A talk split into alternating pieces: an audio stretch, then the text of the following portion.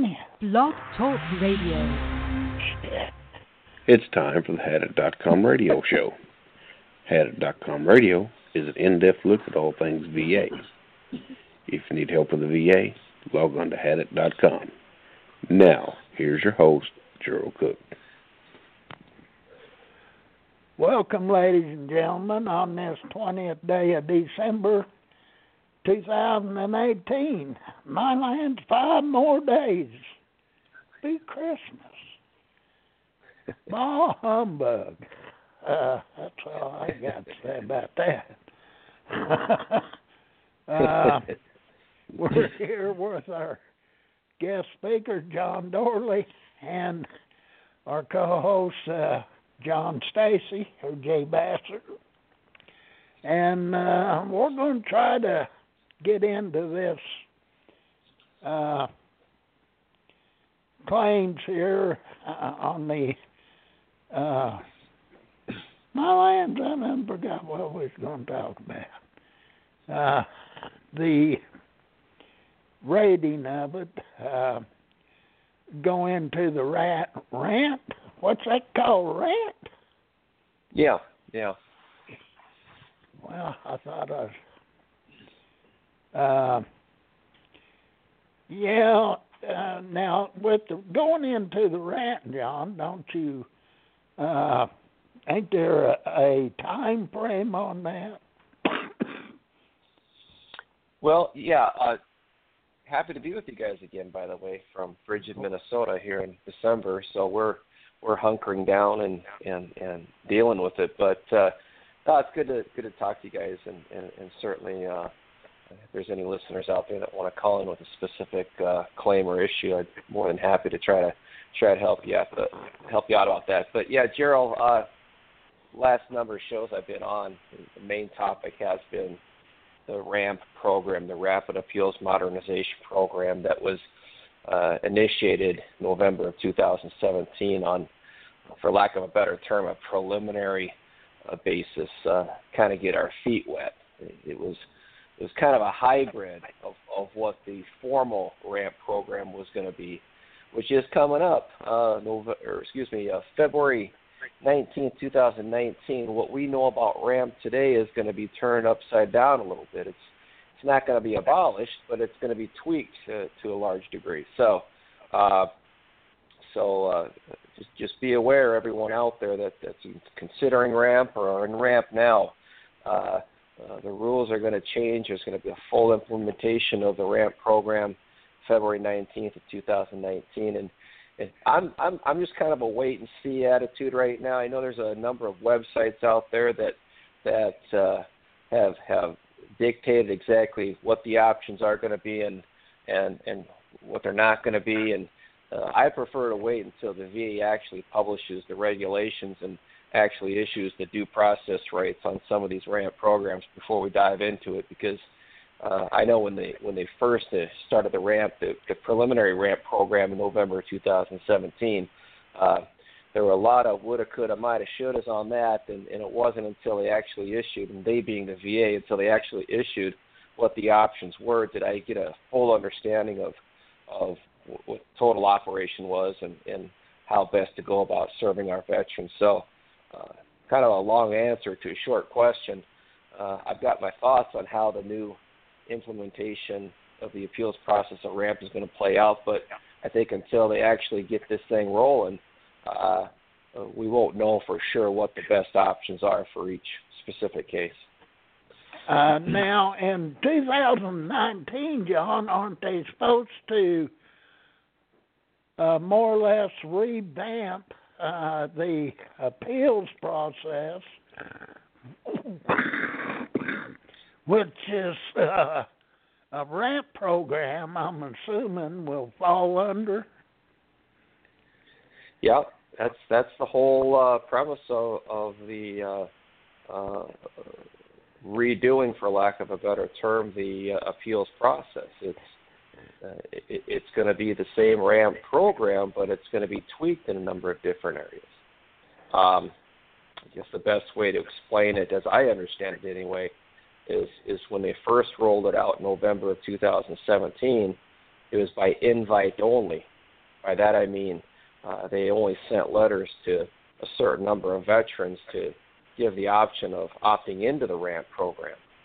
Uh, fast forward to April, late April of 2018, they opened it up to everyone. Any veteran who had a, an appeal pending uh, was was given the option to uh, opt into the Rapid Appeals Modernization Program, also known as RAMP.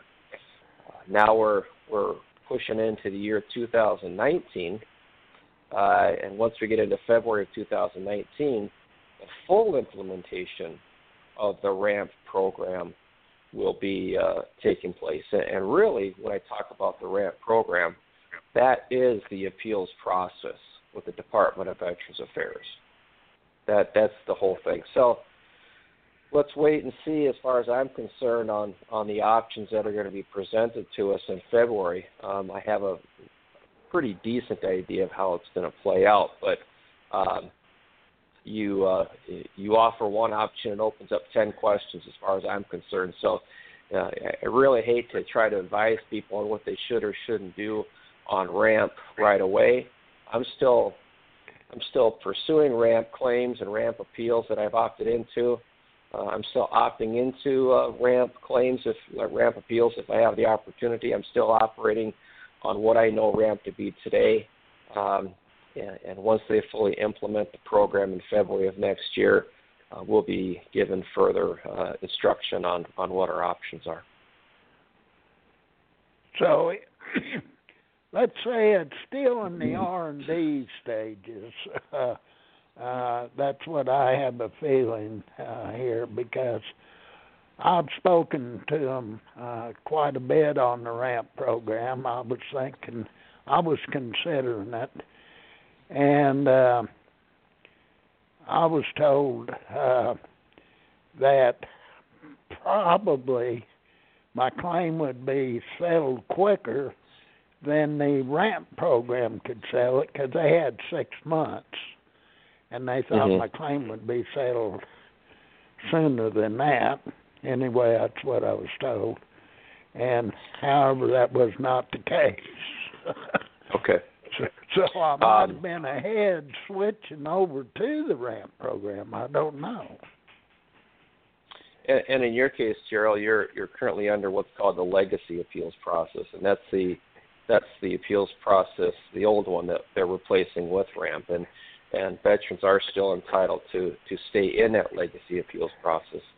The problem with the legacy appeals process is it takes too long to get a decision. Now, Gerald, in in, your case, and uh, uh, not knowing everything about your health, I, I think that a case could be made to expedite based on your health. Um, I think it could also be uh, expedited based on on your age. I can't remember if you're 75 years or older, but, but uh, uh, yeah, I think you are. But uh, I'll be 74 and okay, uh Christmas day after Christmas. If I was running your claim, I think I would try to expedite it based on your health and uh, Uh, opting said into it ramp. was uh, uh, it was uh, expedited. They told me, and that's why they recommended that I not do the ramp program. And Yeah, I would agree with that. I, I think you should stay Uh, away from it because, you, you know, Gerald, once you get into that RAMP program, if you've been to the Board of Veterans Appeals and back, or the Court of Veterans Appeals, and it and it's been remanded uh, back to a VA regional office, you opt into RAMP. Uh, what you'd be opting into is, is what's called an SLR, a, a supplemental lane review, uh, and and the person adjudicating that God knows who you're going to get. You're not going to get a decision review officer. You're going to get someone at the regional office. That's our uh, what's called an RVSR rating, Veteran Service Rating Specialist. And so uh, I, I wouldn't risk it uh, for for that fact alone. Uh, you want the more knowledgeable adjudicators rating your issue, uh, not someone with three to four years of experience that's cracking your file open for the first time. So in your case, Gerald, um, in any case like yours, uh, just steer the course and and if you already got that expediting uh, commitment from the VA, stick with that. Um, where RAMP does come into play pretty well is, is probably 95% of all the other claims. that if not for ramp, uh, they'd be waiting three to four years for their adjudication of their appeal under the legacy appeals process. And True. so that I yeah, that's what I was looking at, and I, I uh, so I I elected just let it go the course and and the situation of my claim let not change it. Uh, right. had been, enough complications, and, uh, and I agree. If, if it just come up to the appeal stage, uh, I would agree to elect to take the ramp program. I think it'd Yeah. save a whole lot of time. Right, right. And one thing I like about the ramp, I mean, there's a number of things I don't like about the ramp as I'm as I'm getting more and more experience with with the new ramp program. Um, what I do like it is it, it gives the opportunity to have more swings at the plate uh, when you're getting decisions. Um, it's it's a lot shorter time period uh, the, as compared to the legacy appeals process. I'm still not happy with some of the decisions that are coming from ramp especially under that initial supplemental lane review. Um, they're ignoring probative evidence. Uh, they're not reviewing compensation exams. Uh, they're pretty much rubber stamping the previous denial. I've seen uh, supplemental lane reviews under the ramp that it's pretty much just a carbon copy denial of the previous denial. They didn't bother to look at uh, the probative argument that I made. They didn't argue or they didn't bother to look at the new material evidence presented or if they did, they didn't have it reconciled by uh, or legally reconciled by the adjudicator, nor medically reconciled by uh, a physician of equally probative value of the uh, of the expert opinion that I submitted. So that that's frustrating. So what we do then is we just simply continue the appeal under the HLR RAMP program, the higher level review RAMP program.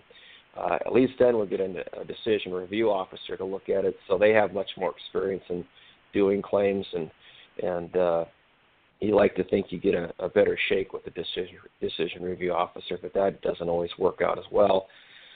So you make it more complicated if we get a denial from the decision review officer under the ramp higher level review. Uh, we simply uh, commit to an argument to possibly uh, get it back at the uh, supplemental lane review if I identify any any evidence that that was missed, any uh, compensation opinion, compensation and exam opinions that were missed. I can opt it back into the, the supplemental lane review for another swing at the plate, uh, or we just can ramp it right to the Board of Veterans Appeals and, and and let them take a crack at it. So, a lot of options under ramp, uh, shorter time period under ramp.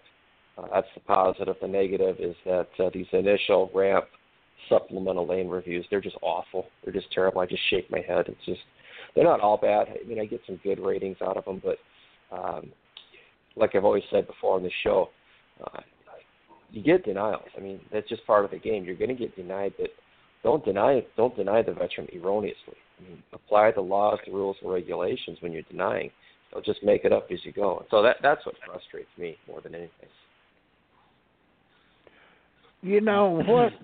what I've discovered is, especially on your C&P exams that they're done for the regional office, many times they go back uh, and say, "Well, what did they do last time?" They and you'll find a lot of times the verbiage is nearly identical. Uh, so yeah. you're and and that shouldn't be. Uh, it shouldn't be that way. Uh, uh, to me, that's an erroneous uh, decision. I mean, you know, uh, uh, review when they uh, are uh, giving you an examination or a C&P. Uh, and then when the rater gets it, he's reading the same information as previously. And even though there's yeah. new evidence, they're not necessarily looking for new evidence. They're they're saying, well, what did they say last time?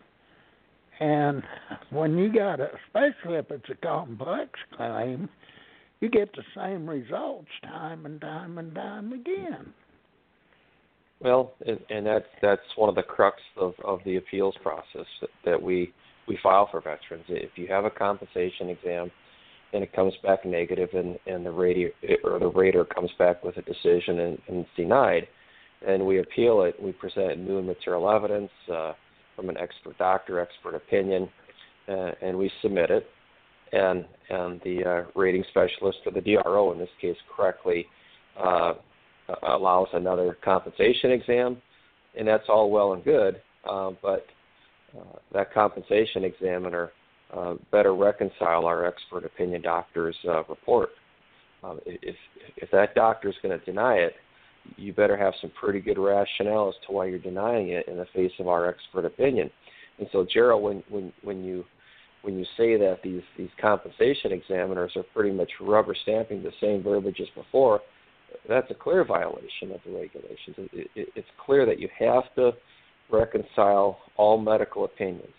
See, a, a DRO is not a doctor, a rating specialist is not a doctor, and an administrative law judge is not a doctor.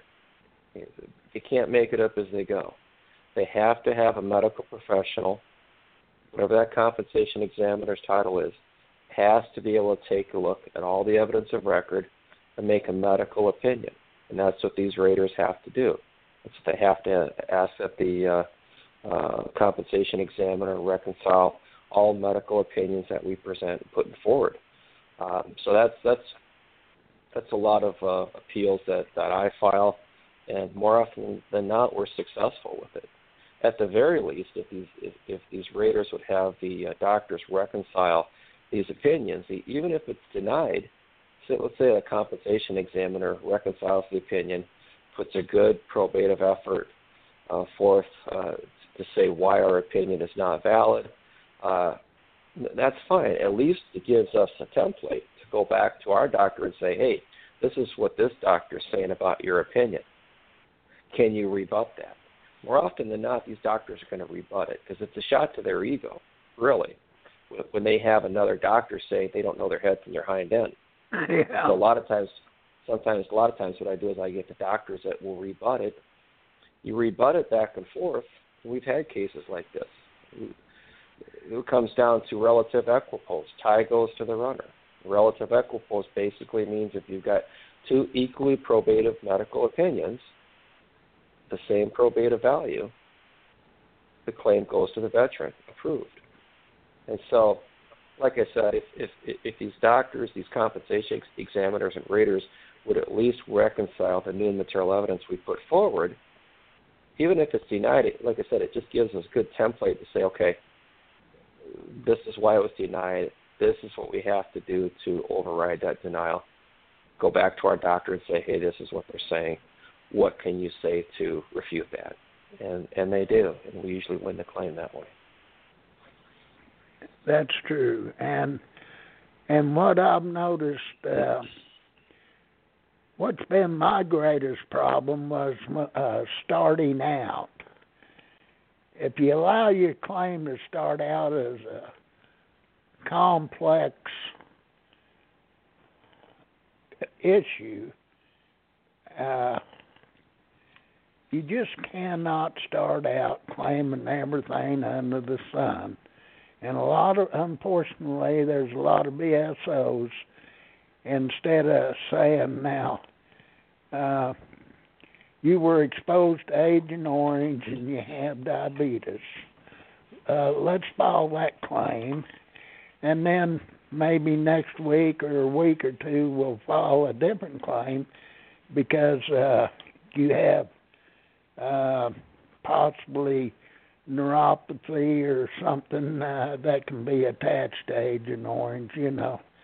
Uh, don't try to follow them all at the same time because pretty soon you end up with a dozen different things that VSO says, uh, oh yeah, you win all these, don't worry about it. And mm-hmm. It don't work that way. That's not the way it works, folks. Uh, don't try to claim everything at the same time.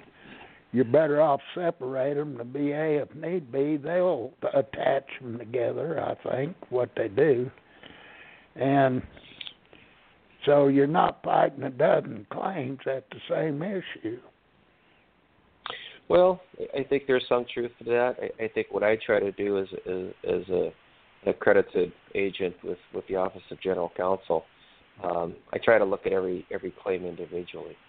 Um, you know, if, if we've got five claims that are all absolute legitimate, what's legitimate really is in the eyes of the veteran with with the advice of their of their power of attorney.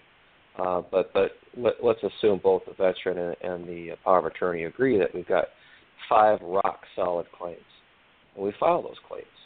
Um, question would be, do we want to dilute those super strong claims with claims that have a chance but not a realistic chance? Uh, you know, let's say you have a veteran who served in Vietnam and type 2 diabetes has got neuropathy of, of the legs and the arms and maybe some kidney issues. So those are all obvious claims you want to file. Diabetes and residual secondary to that diabetes. But if you have uh, a sprained foot, uh, sprained ankle uh, 30 years ago and you've never had treatment for it and and now all of a sudden you want to claim compensable claim for it, yeah, it's certainly within your right to do that. Um, I, I just don't know if you want to uh, uh, file everything all at one point in time. And I think Gerald, that that that might be what you're talking about. But yes, on the other hand, absolutely. What I what I Yeah. see, Gerald and Gerald and John, is uh, you know I don't care if it's one claim or or 101 claims. If they're all absolutely rock solid legitimate, um, I I will file all of them. I mean I I want that data claim, and, and, you know especially if you're filing claims within one year after exit from military discharge. Uh, you, you file it within one year, your effective date goes back to the date you got out of the military. Um, so, so that's important. So you, you're looking at deadlines oftentimes uh, when you're when you're risking not filing claims. Uh, so, so you just want to be really careful about deadlines as well. That's true. Uh, I think you hit the proper term. Don't dilute your claim. Uh, um, that would be the proper term, and Yeah. uh, uh, you'd be well advised to to give it some serious thought uh, because you dilute that claim, you're going to end up with a real mess and and unfortunately it's all tied, intermingled, intertwined, and and uh, you got people scratching their head all over the United States every time they send it somewhere. Uh, you're better off to uh, pick the main issues, go with them. You can add the others later. Uh, give it a little time so they don't get intertwined. Uh, I think that's where uh, many veterans run into trouble later on. Uh, uh, Yeah. They say, "Man, I wish I hadn't done that."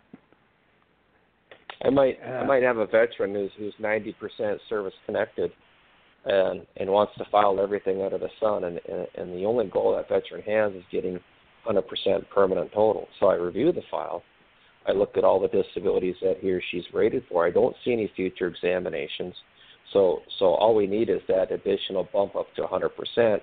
We're probably going to get rated permanent total, but uh, a lot of times they want to go balls to the wall and and file everything under the sun and, and you know seven, eight, nine, ten, fifteen claims just to get up to that hundred percent permanent total. So what I try to do is is is pick and choose the strongest claims, which are going to get adjudicated a lot quicker, and, and it's going to look a lot better with the rater uh, to, to say that yeah these claims are legitimate, these claims are not so legitimate, um, and and hundred percent permanent total might be the goal. So.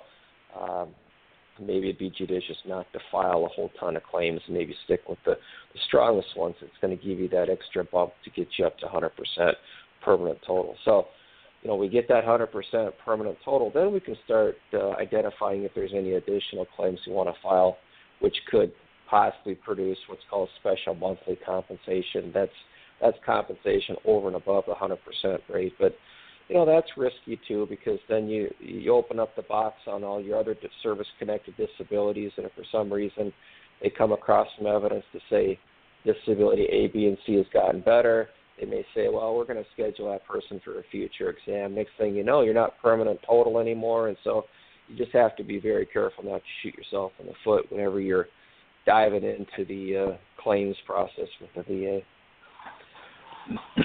well, you you sort of have to put yourself in a raters' shoes. You know, a rater sees all this a dozen claims come in there on one one claim. You know, uh, and it's it what it does look like someone just stood back and threw mud at the wall, and what sticks sticks, what don't don't, and and uh it just makes their job nearly impossible, I believe. Uh, yep. It, it's Good it's point. really it's really difficult to sort it all out when you get a mess like that. Well, and Gerald, I, and I won't name names, but but you've got a lot of advocates out there that that you know their philosophy is, yeah, the worst they can do is say no. Let's throw everything at the wall and see what sticks. You know, that's just not not the right way to go. And I think that I think that was your point. If if, if I could, Yes, it it, it was, and and that happened to me, and I'm sure it's happened to many other veterans.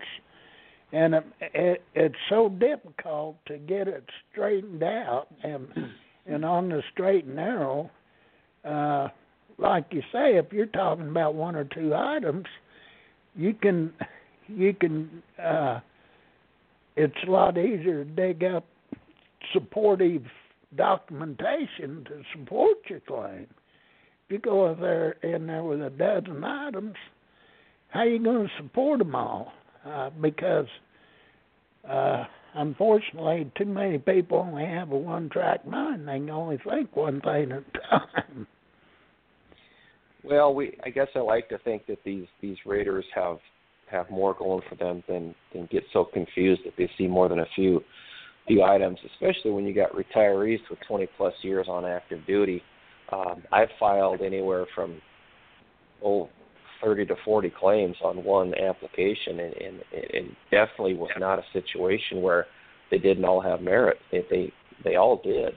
They legitimately did, and we get most of those rated and get the guy rated 100%. So um, that that's one one area where, um, especially if they're just exiting from the military, that first initial application, file everything that's legitimate. And um, if something is not legitimate, but someone's talking into it, you know, just take a step back and and, and think about whether you really want to file a claim for that. But but yeah, like I said, these exiting uh, uh, service members, um, that initial application, as long as it's filed within a year from from discharge, any uh, compensable award goes back to date of discharge. So uh, in that case, you, want to get everything in you can, but uh, like I mentioned earlier, you got a veteran who's rated 80, 90 percent already. Um, you really want to throw 15, 20 claims at the VA when two or three of the more legitimate are probably going to get you where you need to be at that 100% permanent total. I think that's an example where you want to be kind of judicious on on on how much you file and, and how you go about doing it. That's true. Yes, and it uh, makes it much easier to deal with with the whole situation. The claim system, in my opinion, is not veteran friendly at all unless you're you're really up to date on all the uh, CFRs and um, uh, the 38 CFR, and you know what you're doing. And uh, whoever you have as your POA, uh, you know, uh, you want to know they know what they're doing. If they're a good POA, they would sit down and go through that with you. I'm sure. I'm sure you would do it uh, with, with your your clientele. Uh, uh, John, Yeah. you would go through and say, "Hey, look, let's be careful of this and this and this. Uh, let, let's let's get let's cut this steak. Yeah. You know? Yeah. Well, and at the end of the day, and I always tell my clients this: at the end of the day, we're going to do what you want to do within reason. Mm-hmm. Um, despite my objections, despite my concerns, despite my opinions, if you're very adamant about doing something, um, and I think it's going to jeopardize your overall claims, we'll do it. Don't come back at me later and be upset that that it, it bit you in the hind end. And I, I don't think I've ever had a client that that uh, did not take my advice in that situation. Um, you know, there's a way of putting it to a client that's uh, not obstructive, that they get it if you explain it to them in a way that they're comfortable with. Um, so, you know, invariably, uh, you know, I'll, I'll get a veteran that that might go solo and do it on their own and and say thanks but no thanks, and it'll it'll it'll bite them in the butt, and and then I got to fix it, and I don't mind doing that either. That that's that's part of my job. So. Well, uh, it's getting off on the right foot, and that's uh, that's really important when you're dealing with the claim system, because most veterans just filing a claim, they, uh, you know, they're not familiar with with all the wherefore or have the wherefore to to actually do it. They at this day and age, I would imagine uh, they need help big time getting started. and and Gerald, I've had a I've had a number of cases where um, veterans are are fully aware that they can't do this themselves and they need professional advice and, and they seek that. They, they try to get that through their local organizations, veterans organizations, and I'm not picking on them, but but I'm just reporting what I hear. You know, they try to get help. They leave phone phone messages for uh, national service officers that don't get returned, or or they have appointments with them that get canceled, or or or they have a quick meeting and, and they don't feel like they're being heard and so they they feel like oftentimes they have no choice but to just do it on their own, file the application on their own, and and throw caution to the wind. And unfortunately, they hurt themselves. Uh, it hurts. Yes, it can hurt their claim, and and it's hard to fix. It would be like uh, uh, I, I'm not mechanically inclined myself. I mean, I couldn't change a carburetor to save my life, but uh, something's wrong with my engine, but I can't get a mechanic to fix it. No one will listen to me, so I say, well, I better fix it myself Next thing you know, I've got a blown engine because I thought I knew better, and and so uh, you just want to let the experts handle it. Uh, for you veterans uh, that are out there listening, or might listen to this on podcast, um, there are plenty of agents like myself. There are plenty of attorneys out there that be lo- you know, love to hear your case, love to hear your claims, uh, and and uh, if it's in appeal, um, you're going to find someone that's going to take your case. And uh, every advocate is different. Some are good, some are bad, just like any profession. But you just want to interview advocates. Call me, call a couple of attorneys, call a couple of agents, and and you're going to get a good feel for who's good and who's not, and who knows what they're doing and who doesn't. And so, just interview your advocates, settle on one, and and stick with that advocate. There's going to be some hills and valleys. You're going to have some pitfalls, but at the end of the day, um, you're going to get what you deserve, and, and a good advocate will make sure that happens.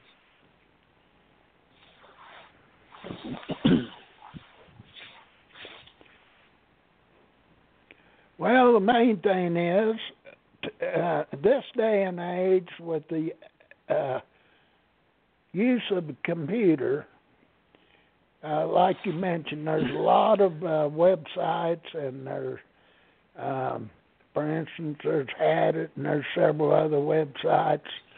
Hadit, I, in my opinion, has about any type of claim, uh, claim situation, and and there's a lot of good advice there at Hadit. If you're just starting out, you want to find out uh, a little something about it, filing a claim.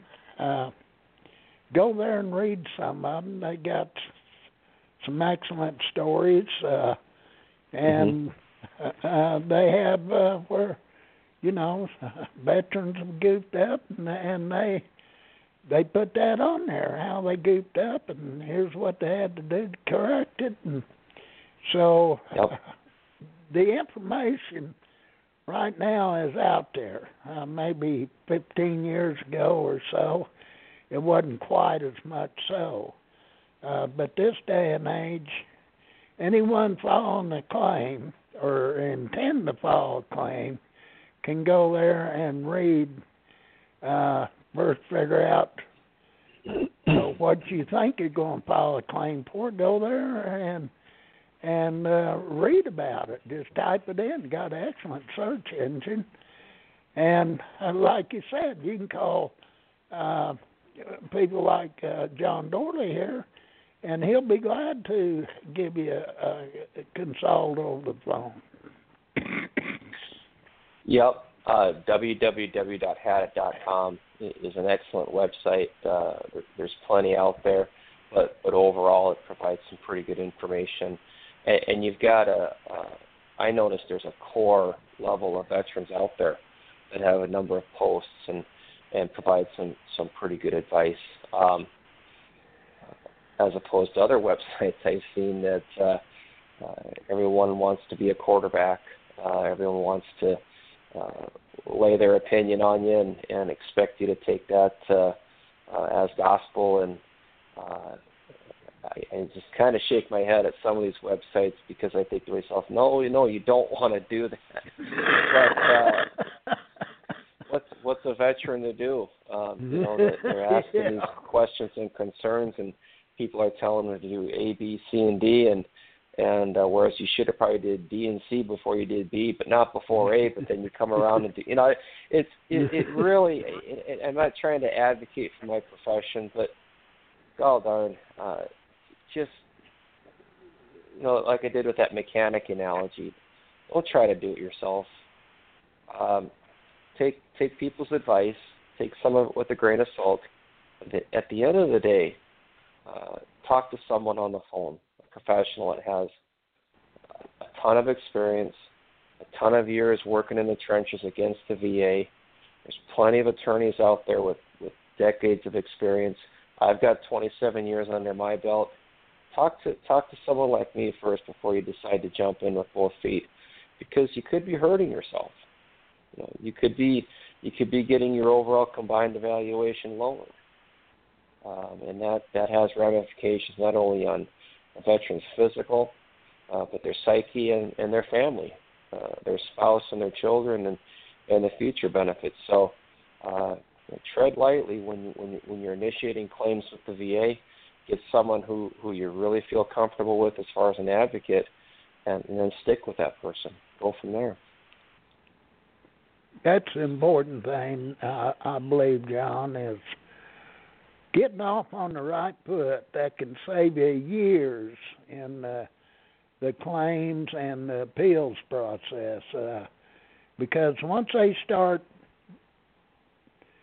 uh deny you know kicking your claim back over and over and sending it for remands and it's got to always go for further development time and time and time again uh it's because you got off on the wrong foot uh you didn't get started off right and and uh that's where you got some very bad information when you needed it the most.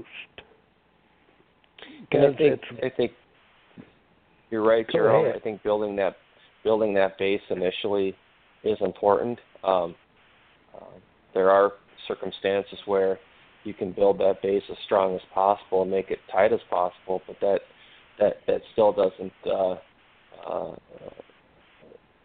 you know keep the VA from doing incompetent work, for lack for No, lack of a better way to say it. Um, I mean, you can put the the best case forward, the most uh, solid case forward, and, and expect it to get rated, and then uh, their their incompetency overrides our hard work, and so that happens too. Um, but but you're right, Gerald. I mean, it, it's important to put a rock solid claim together right off the bat, backed with uh, uh, probative medical evidence, opinions if you need it, DBQs if you need it. Uh, go to your compensation exams, uh, show up and, and be ready for whatever might happen at the compensation exams. Uh, be respectful at compensation exams, but make sure that doctor knows everything uh, that you have to say. Um, those range of motion tests, folks, be careful. Those doctors will encourage you to stretch and bend farther than you're comfortable. The law says they have to measure you where you first start feeling that point of pain. You don't bend any farther. Tell them it hurts too much. So that mm. that that's important to know about those compensation exams as well. That's true. And uh you know, I was talking to a lady there at one of the resource centers and and uh where they send the claim for further development. I think it was Nashville Resource Center, as a matter of fact. And I was talking to her, and she said, I said, how many times do they send a, uh, you know, appeal back or a claim back to get further development? She said, I've seen them as many as 13 times. Mm. Now, to me, that's that's just mind-boggling. How can you not? Uh, how can you keep sending the claim back to the same people 13 times because they didn't develop it properly? I think that, you know, Gerald, especially when it comes to compensation exams, um, these rating specialists that send these out for compensation exams – it's, it's important that we don't we, we not only look at causation but we look at aggravation as well. I can't tell you how many times that uh, these rating specialists will order these C&P examiners to to look at causation of a specific disability as maybe secondary to a service-connected disability or directly related to military. Uh, Got to look at aggravation. Um, yeah, that's true. that's that's service connectable as well. And and uh, I, I'll go into certain claims, and I think to myself, yeah, as a, as a layperson who's not a doctor, I can't see causation here, but I'm going to file causation and or aggravation. At least seven, eight times out of ten, they want to look at causation. It gets denied. We appeal it. Say you didn't look at aggravation. Is it at least as likely as not that disability A is aggravated beyond natural progression due to a service connected disability, and you have to make an opinion, a medical opinion. They go back and do it, and half the time we win it that way. If we don't win it, then at least we know they've addressed it, and we can we can go further further with a uh, uh, uh, an expert opinion that that that I might have a doctor that could do something like that. So. Uh, causation yeah. is just as good as aggravation. That's that's one of the key things I always tell veterans.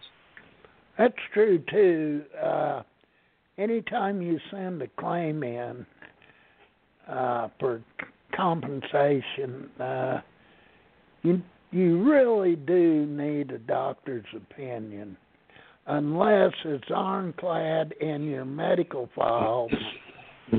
Uh, and then I would still say it wouldn't hurt to have a backup medical opinion uh, to put in with it yes, uh, uh,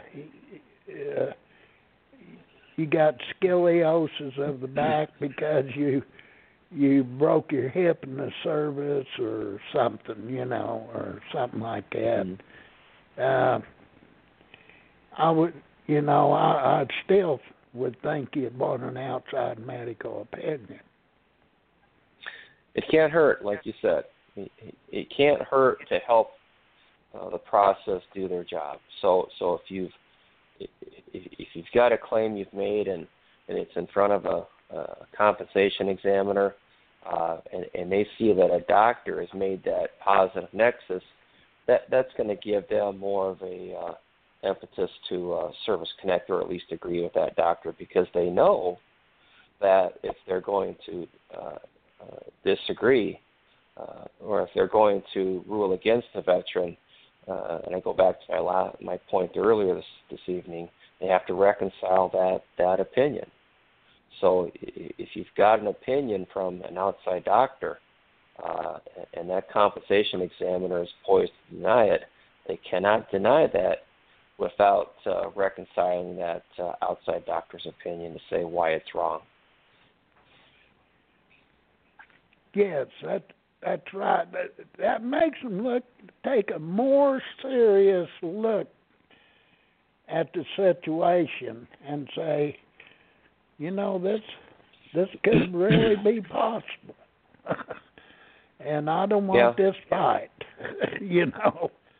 Uh, and in, that respect, I think the outside medical opinion goes a long way. Uh, if it's nothing else but to open eyes of, of the examiner, uh, C&P examiner, uh, that uh, they're either going to have to go with it or against it. And they say if I go against it, what's that going to look like if, if that guy's really right? And the possibilities there, you know. So, uh, there's all sorts of things, you know, it, it, uh, reasons why you would want an outside medical opinion, especially on that first visit. Yeah, yeah, it, and, and like you said, Gerald, it, it can't hurt uh, to have that. Um, so.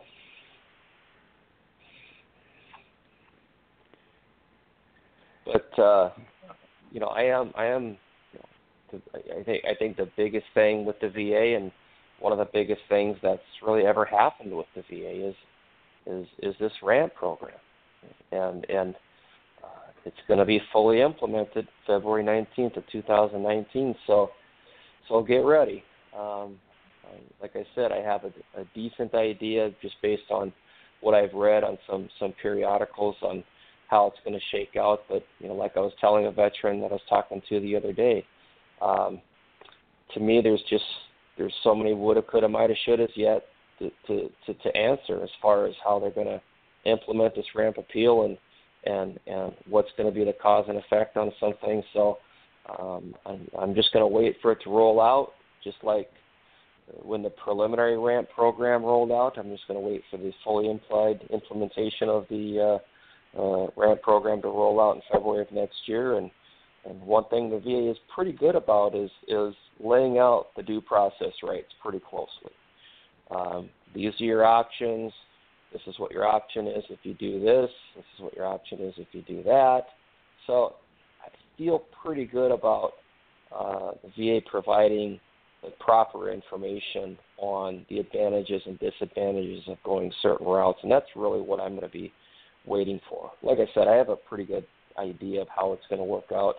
We could spend the next couple hours talking about what I've researched, but with the VA the way they are, I mean that that could change overnight. So, so uh, um, they, they they say that it's pretty much written in stone how it's going to be, but I've heard that before. So I'm I'm going to wait for it to roll out and and kind of grow with it from there, just like I did with the uh, program when it rolled out in November of 2017. Well, let's keep our fingers crossed because if it does pan out and work like it should, uh, it could really speed up this claims process and cut down on the backlog, uh, uh, which you know it, it's in such a shambles.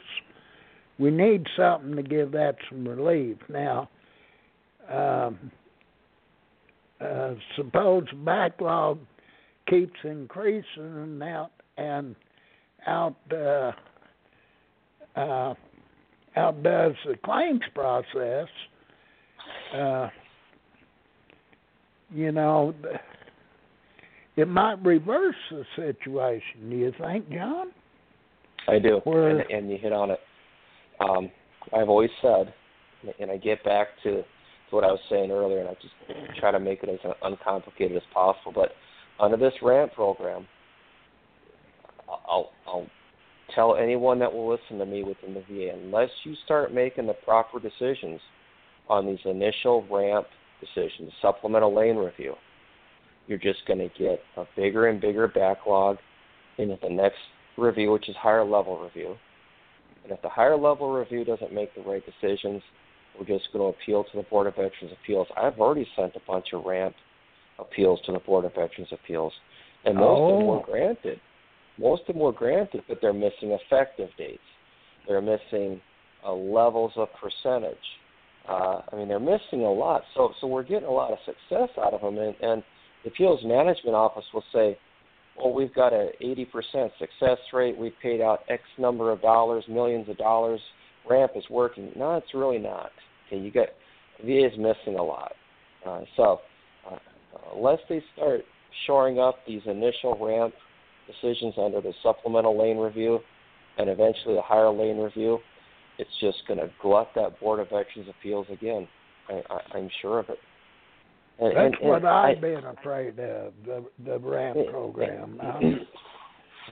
And, and Gerald, like like I said, I I don't want to come across as expecting to win every single claim because that's that's just not going to happen.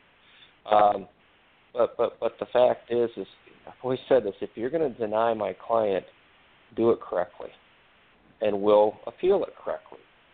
Don't make it up as you go. Don't miss opinions. Don't re- don't not reconcile opinions. I mean, I, I've had I've had expert opinions I su- supplemented to the VA appeals process that were sitting there for months and months and months, and, and, and when the decision comes out, it's not even listed under the evidence considered. I mean, it, it's that bad. Um, they're rubber stamping denials. They're not reconciling these opinions. They're not scheduling compensation exams when they should have. I mean, they're missing a lot. So I- I've always said, make the right decisions first. Then you won't have the appeals to the higher level review under RAMP. You won't have the appeals to the Board of Veterans Appeals and the Court of Veterans Appeals. Do it right the first time. Don't make us appeal it. Don't make us glut the system. I guarantee you, I, I, I, you know, I hate to be the harbinger of bad news, but this RAMP program, it's going to start out nice. Give it about five years, and we're going to be right where we were before. Unless these adjudicators, these DROs, these rating specialists uh, start making appropriate decisions. Do their job. Get trained, do your job, so we don't have to appeal your decisions.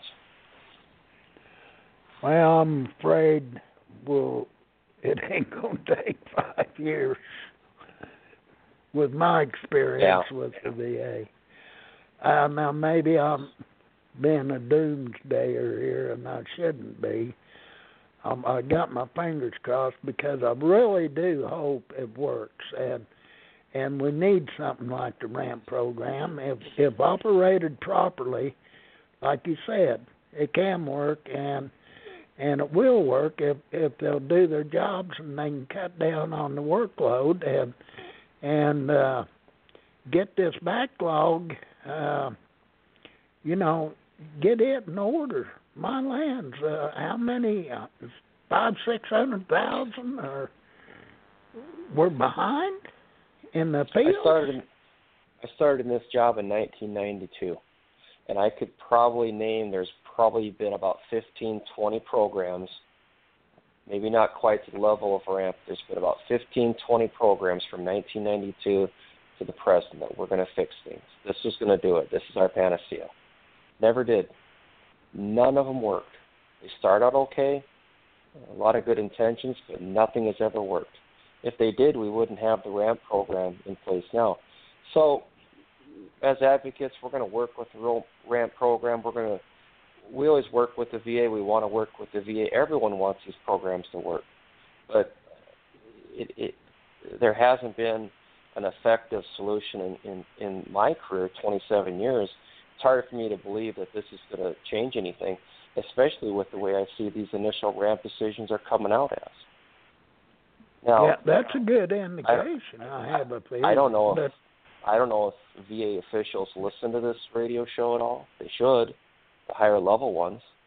Um, they're probably going to think that, well, he's off base. He's not giving it a chance. Uh, I am. I've been working with it. I've been a proponent of ramp. I'm one of the few attorneys and agents out there that have been a proponent for it. I've dived in with with both both feet. Um, I still think it's a good program, just based on the timeliness aspect of it. The legacy appeals process is not acceptable. So just based on timeliness of ramp, I think it's worth it. And you get more swings at the plate under ramp. And by that I mean you get more opportunities to win your claims. But these initial decisions that are being issued under ramp are just atrocious overall. Not all of them, but a lot of them are. Well, let's hope it is successful. I mean, you know, uh, if it don't, if it's not, um, you're going to know within a year or so. I have a feeling. Uh, yeah. Because you're going to see a lot of of denials or remands, or I don't know if they remand the ramp or not. Maybe they just deny it. So you have to go back and appeal it. But uh, yeah, that's a good question. That's another one of those questions yet to be answered with ramp. I've I've already, like I said, I've sent ramp appeals to the BVA. We haven't gotten any decisions back from the BVA under ramp, uh, which is understandable. It, it, it's a fairly new program. My understanding, though, is that if you get a denial from ramp, uh, you have a couple of options. You can present new and material evidence uh, let me back up. If the BVA denies your ramp appeal, you have a year to present new and material evidence at the BA, B, BVA level, which had never been a situation in the past. Uh, it always been your only other option is to appeal to the Court of Veterans Appeals or present uh, type of clear and unmistakable error with the Board of Veterans Appeals as to why they made their decision incorrectly. That was really your only options under the legacy appeals process with with the Board of Veterans Appeals, or like I said, you could appeal to the Court of Veterans Appeals. Under this RAMP program, if the BVA makes a decision as they understand it, you'll have a year to present new material evidence and still protect your original data claim, or you can just appeal to the Court of Veterans Appeals. You have that option. Oh boy. Seem like every time you appeal something, you're adding t- at least two to three years onto your claim. it, and, uh, and, and Gerald, I, you know, I'm I'm I'm here to tell you. Again, I've been doing this a long time. This is a complicated process. they're trying to they're trying to simplify it for for your average veteran. It's not. It, it's a very complicated process. You've got the old legacy appeals process. You've got uh, the NODs, the statement of cases, and who gets involved, and you've got timeliness of appeals and stuff like that. Then you've got the ramp. Under the ramp, you've got the supplemental lane review, the higher level uh, review, uh, the Board of Veterans Appeals, and then under the Board of Veterans Appeals, you've got options, and then uh, you you could also do an informal conference under the ramp. It's it no, it, it it's it's far from being uncomplicated. It's a very complicated situation with with appeals process in general. So it kind of makes me laugh that the, these VA officials saying we're simplifying the process. You're not simplifying it. You're you're, you're presenting you're presenting a program that might eliminate the backlog, but you're by far from simplifying this process. This is, this is I I've got it down. I, I I do it for a living. I work 60 hours a week to to know these things, but uh, uh, unless you keep on it, it it definitely is not a simplified process. I don't think. A poor veteran just seems like it gets worse. Oh, don't even don't. Yeah, guys, guys and gals out there listening, don't even try to do it on your own. Don't No. don't try to do this on your own unless you want a headache. Let someone like myself do it, or an attorney, or I'm talking appeals. If you have appeals, don't try to do it on your own. I, I, I don't think that's the route to go. You'll drive yourself crazy. Uh, yeah, we're going to have to stay up to date on this ramp, and and uh, means you are using it, and and you had to appeal some. It's in the more or less the beginning stages here. It's in its infancy, but uh, you know this gives us an opportunity to to kind of grade it, if you would. Uh, is it going to be a A, B, C, D, or an F? um, Yeah, you know, today I, I mean, there's a lot of different marks and indicators you can quantify with ramp. I mean, I give it an A in timeliness. Um, I give it an A in, in, in getting decisions quicker. Mean, certainly timeliness falls into that too. I um, I give it a probably about a D plus for initial decisions coming from ramp. Um, under the that's under the, the supplemental lane review. Under the higher level review, I give it C minus. I don't want to sound like a teacher, but I'm just since you brought up grades. Um, yeah, I mean but, that figured somewhere measuring that. Uh, uh, how else are we going to know it? It's but working. I got to tell you, I, I I give the good and the bad, and the good. I some people disagree with me, but at least 95% of the time, the Board of Veterans Appeals absolutely nails it. I mean, these are administrative law judges. I get some excellent decisions out of the Board of Veterans Appeals because I know that these regional offices are not doing their job, and the Board of Veterans Appeals validates our claim. And it's a beautiful thing. I, I, I have nothing good to say. I mean, nothing bad to say about the Board of Veterans Appeals overall. Now, there's some decisions that come from the Board of Veterans Appeals that that we appeal to the Court of Veterans Appeals, and so. But overall, uh, the Board of Veterans Appeals they get it as far as I'm concerned. It, it's the regional offices, uh, Mm-hmm. some of the DROs and raters that that they don't get it. They they're not either properly trained or they just don't care. I would suspect that's a job you get burned out pretty quick on. Uh, Well, I wouldn't want to do it. I wouldn't want to do it. No. There's And, there's uh, no uh, yeah. It's uh It's a thankless That's- job. I, I yes, think it I mean, I, is. thing. I've talked to I, I- the VA officials I know at St. Paul and, and the relationships I've had with other uh, VA regional offices.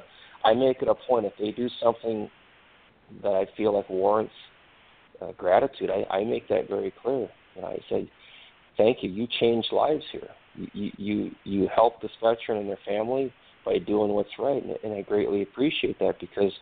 So many other regional offices won't do that. So I, I, I guess I go out of my way to make sure these decision makers that I actually get to talk to on the phone know how much we appreciate it, especially if it's at hearings.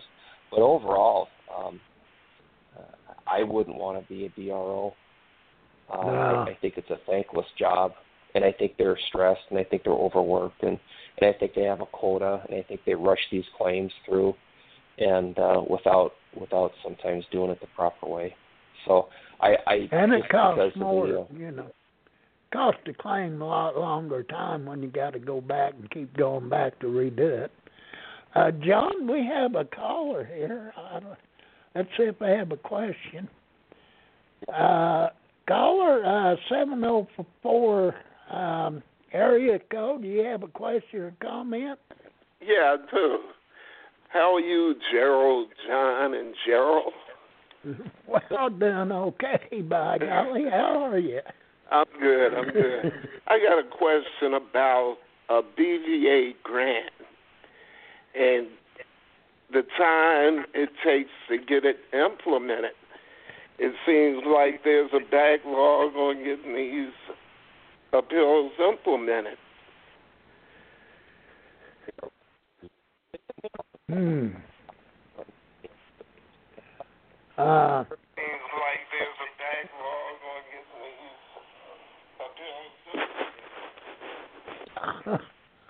I don't know. I couldn't get all these questions. You get it, John? Oh, I'm still here. Okay. Would you repeat that? Okay, I got a grant from the BVA, Uh huh. and I was wondering what what is the time frame these regional offices have to implement a grant? Now that I couldn't. Uh, what what type of grant did you get? Is it a housing grant, an automobile? No, no, I got a um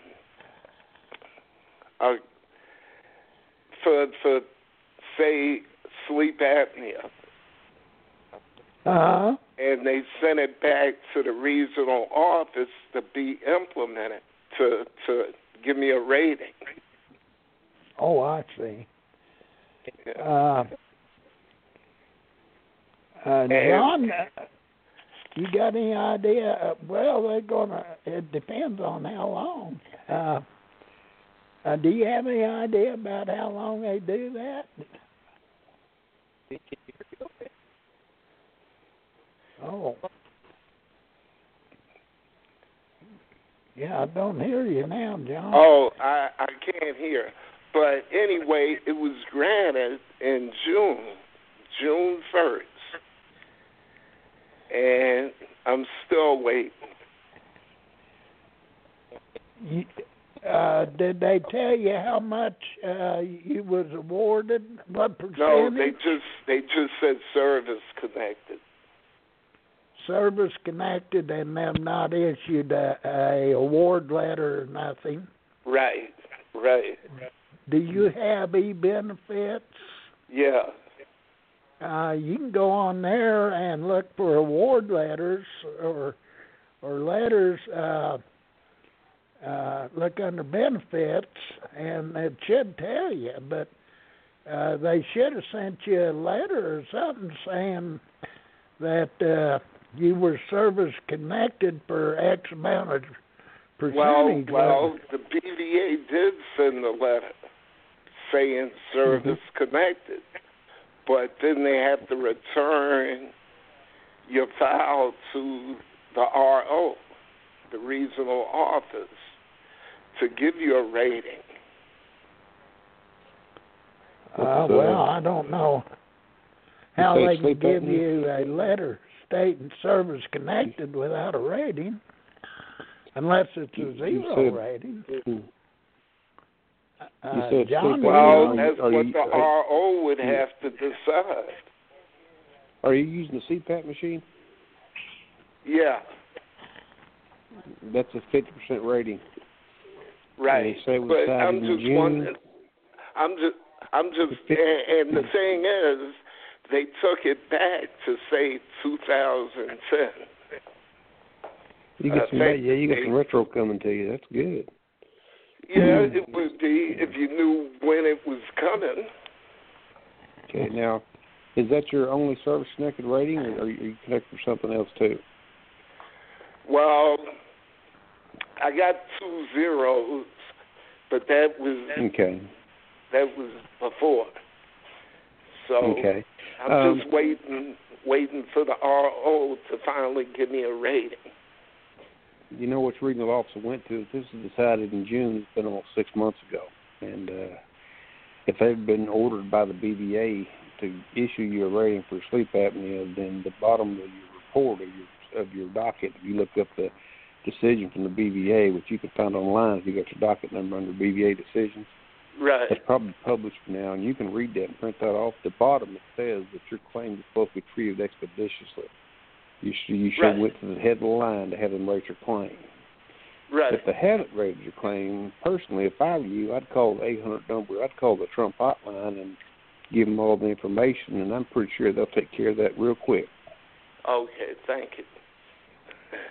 Okay, because Okay. that's what they should I, do. I've called the 800 say information line, and they Oh, just call brushed Peggy, me no. off. No, don't call the Peggy line. You call the Trump hotline. Okay. Okay. You know Peggy. Peggy's that commercial on TV where they kept passing you around to other people. Yeah. okay. Okay. You need to call the 800 Trump hotline. I don't have the number on me. George, you got that number? Oh, I do. Uh, let's see. Well, I can get that. Call that. oh, Okay. you, Mhm. you, okay, yeah. you call go that first thing in the morning. him. And you, and, yeah, you call it first thing in the morning. You explain to them what's going on, what's happening, and uh, you know they'll they'll guide you the way. Even though some folks say the VA runs that little hotline, there, they'll they'll Right. take care of you. Okay, because it care of you. seemed like I, they would start paying you your your monthly compensation, but hmm nothing, nothing. I can see 60 days, but I can't see six months. Especially if the BVA ordered them to go ahead and do it. Somebody's not wanting to do it or something. I don't know what it is. You mind telling me which regional officer you're dealing with? Winston Salem. Okay. And the thing is, I have a I, I do have an attorney, Mm-hmm. and and I see where I see on e benefits where they have an Mhm. attorney fee claim pop up, and Yeah, that's been there since. October first. Right. So he gets what thirty some percent of your back pay. Yeah, That's okay, Well, man. 20. I mean, you know, he, twenty. yeah, well, he did a good job. Yeah, he he did a good job. He deserves to be paid. You know what I'm saying? Right, right. So you know, I mean, these guys out here, I mean, they're, they're not working for the looks. You know, they got to make they got to make a living and stuff. Right. No, I got no Yeah. problem with that.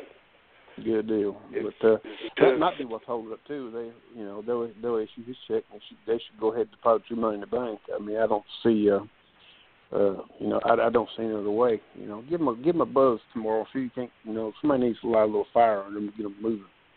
okay. Okay. Okay. Well, thanks a lot. All right. Okay. Thanks for calling in. And did we lose John? I don't know. John, is still there? I think something happened to his phone. I wonder if his battery went dead. I don't know. Well, Well, well anyway, we were we're out of time discussing Gerald. this. we were discussing this uh, RAMP, and I sure got my fingers crossed. I, I really hope it works. Uh, it could help a lot of veterans. Well, still got a lot of growing pains with it. You know, it's new. So I mean, I've, Yeah, I've got faith yeah, in it. We'll see give what it a happens. You know. chance to work out. And John, he's on myself top of it. Yeah, John's on Yeah. top of it, so we'll be able to get the uh, updated news, you know, on it because Yeah. he he has uh, he he's he's been working with it and and uh, Right. hopefully we can stay up to date with it because it'd be wonderful if it does work. He Uh, said he got disconnected. oh But well, um, let's get his contact information before we close the show. Uh, his email address is benefitsagent at comcast dot net. That's benefitsagent at comcast dot net. Uh, if you guys need a representative for your claim and you need somebody that knows the deal and can actually help you, uh, I, I wouldn't hesitate to use John Dorle. I mean, I'm oh I we've wouldn't been- either. You know, I've been dealing with John for many, many years, and he hasn't let me down yet. So, Yeah, John's a good man. He knows the laws and and uh Yeah. he knows the proper method working with your claims and stuff. Um okay, so you're not gonna Check- go wrong check his uh giving him a check his box. Check his box, Bill, on the on, on the screen and see what see what see what's clicked on him. Uh it's clicked on. It's showing uh six five one three oh three three oh six two as his phone number. Uh so I don't know why it dropped him. It shows him still here. There. Well, it's going back and forth. So I don't know what happened. At any rate, I guess we can go ahead and close the show.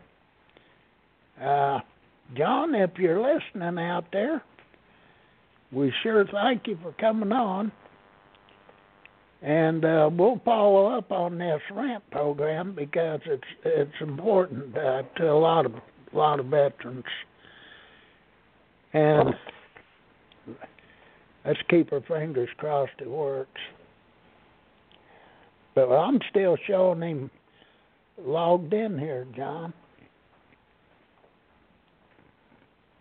Let's see what happens here. There. Now he's out. Huh. That's really weird.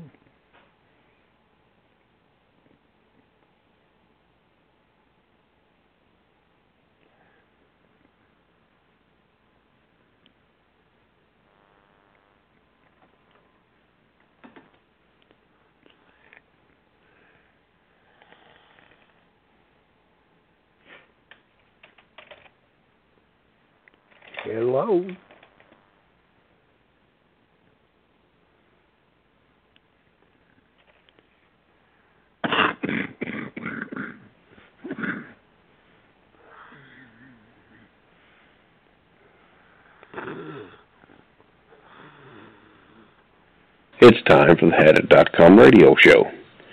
Hadit, you're listening to the Hadit.com radio show. Hadit.com is veterans helping veterans. We leave no one behind, not on a jungle trail, not on a desert trail, and not on a paper trail. If you want any information about the VA, log on to www.hadit.com.